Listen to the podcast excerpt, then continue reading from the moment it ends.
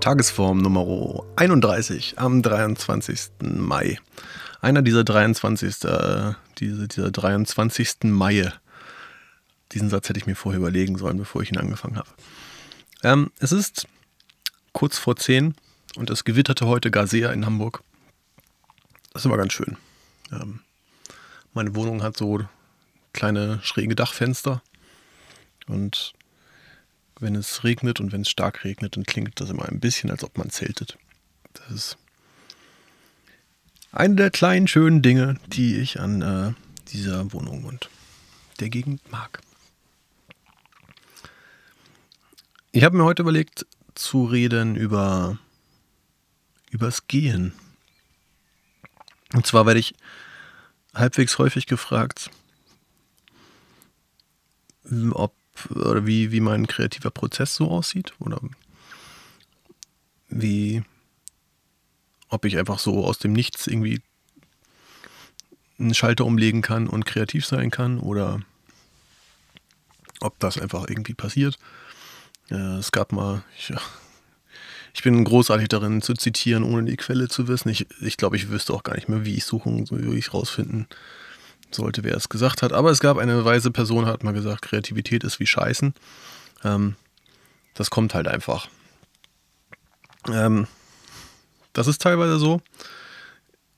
Zu ganz, ganz oft bei mir allerdings nicht. Also ich, ich kann mich sehr, sehr gut in einen Zustand versetzen, bei dem ich äh, kreativ bin. Um, und kreativ im Sinne von einfach nicht an Alltag denken, nicht an die Probleme denken, die, die jetzt gerade imminent sind. Ne? Also ähm, den, den unaufgeräumten Schreibtisch und die stinkende Spülmaschine ausblenden und einfach irgendwie was Produktives generieren. Das kann ein Liedtext sein, das kann eine Melodie sein, das kann irgendwie ein geiler Beat sein, das kann aber auch eine Projektidee sein oder äh, eine, eine Lösung für ein Problem in der Programmierung oder auch einfach eine, eine Ansicht zu einem Problem, was ich irgendwo gesehen habe. Also man kann ja auch ähm, diverseste Probleme kreativ lösen. Und eine der Sachen, die ich gar nicht so aktiv beschlossen habe zu machen, aber was ich irgendwann gemerkt habe, was sehr, sehr gut funktioniert, ist einfach bewegen. Also entspannt schlendern, zu Fuß gehen. Und ähm, dabei habe ich mittlerweile meine Noise Cancelling Kopfhörer auf, um mir so ein, so ein möglichst viel Stille, möglichst wenig Ablenkung in den Kopf zu tun, aber ähm, die konstante Bewegung und einfach Schritt für Schritt nach vorne gehen und so ein bisschen visuelle Abwechslung zu haben, hilft mir sehr gut. Äh, auf, auf neue Gedanken zu kommen und auch einfach die, die, die alltäglichen Gedanken so hinter mir zu lassen. Was zum Beispiel überhaupt nicht gut klappt, ist zu sagen, ich bin zu Hause und äh, setze mich einfach nur an den Küchentisch und mache jetzt was. Also wenn ich das entscheide, geht das vielleicht auch. Also wenn ich jetzt sage, okay, ich will jetzt unbedingt diesen Text hier fertig machen, aber irgendwie so die Umgebung, wo ich mich tagtäglich mit umgebe, ist per se erstmal nicht besonders ähm,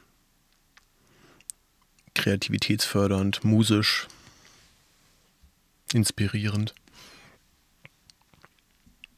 Von daher, ähm,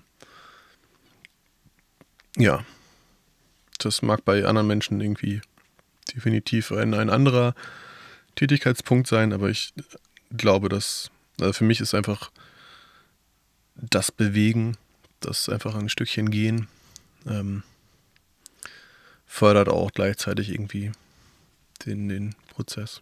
Es klingt ein bisschen cheesy, so nach, nach der, der Weg ist das Ziel und einfach auch nur durch die Gegend gehen. Ähm, ich bin teilweise, keine Ahnung, irgendwann in einer meiner letzten Sessions mit Kai hatte ich die Situation, dass ich einfach irgendwie keinen Textidee zusammengekommen bin und ich bin immer mal wieder rausgegangen und habe irgendwie überlegt und kam, dann hat es angefangen zu nieseln, ich bin wieder reingekommen. Es hat einfach nichts ge nicht gefunkt über mehrere Stunden. Und in, in dem Zustand bin ich bestimmt fünfmal um sein Haus rumgegangen und dennoch dreimal irgendwie um Block im Kreis. Ähm, mag vielleicht auch ein bisschen äh, willenlos ausgesehen haben von außen, aber ich glaube im Endeffekt äh, hat es an dem Abend nicht so viel gebracht wie an anderer äh, Zeit, an anderer Stelle. Da steckt man nicht drin, aber generell zu Fuß gehen ist geil, wenn man neue Gedanken haben möchte. Und ähm, Seitenaspekt. Ich äh, habe sehr lange gebraucht, um das zuzugeben. Ich bin potenziell ein Mensch, der letzte Folge, jetzt äh, wer, wer gut zugehört hat, kann da jetzt Sachen adaptieren. Ähm,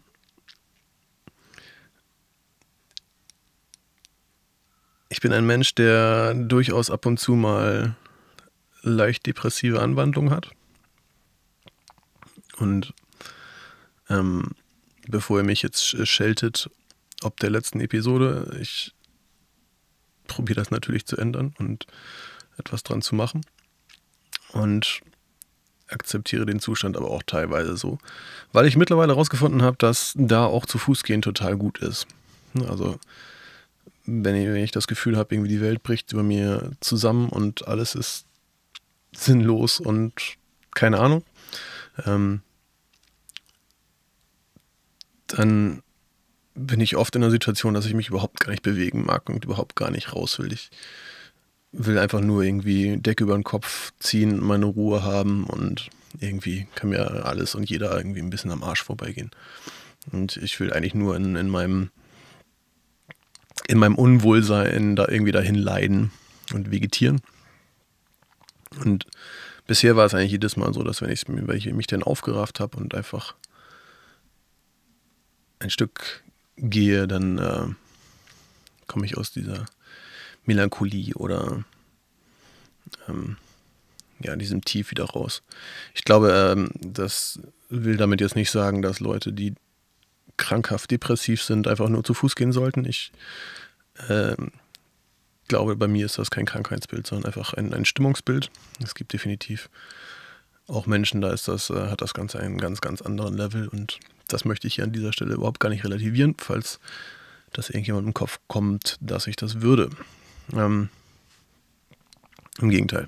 Ja, aber wenn es irgendwie einfach nur zu viel gewittert draußen, dann Schirm nehmen, zu Fuß gehen. Ich gehe, also denke ich. Vielen Dank fürs Zuhören und bis bald.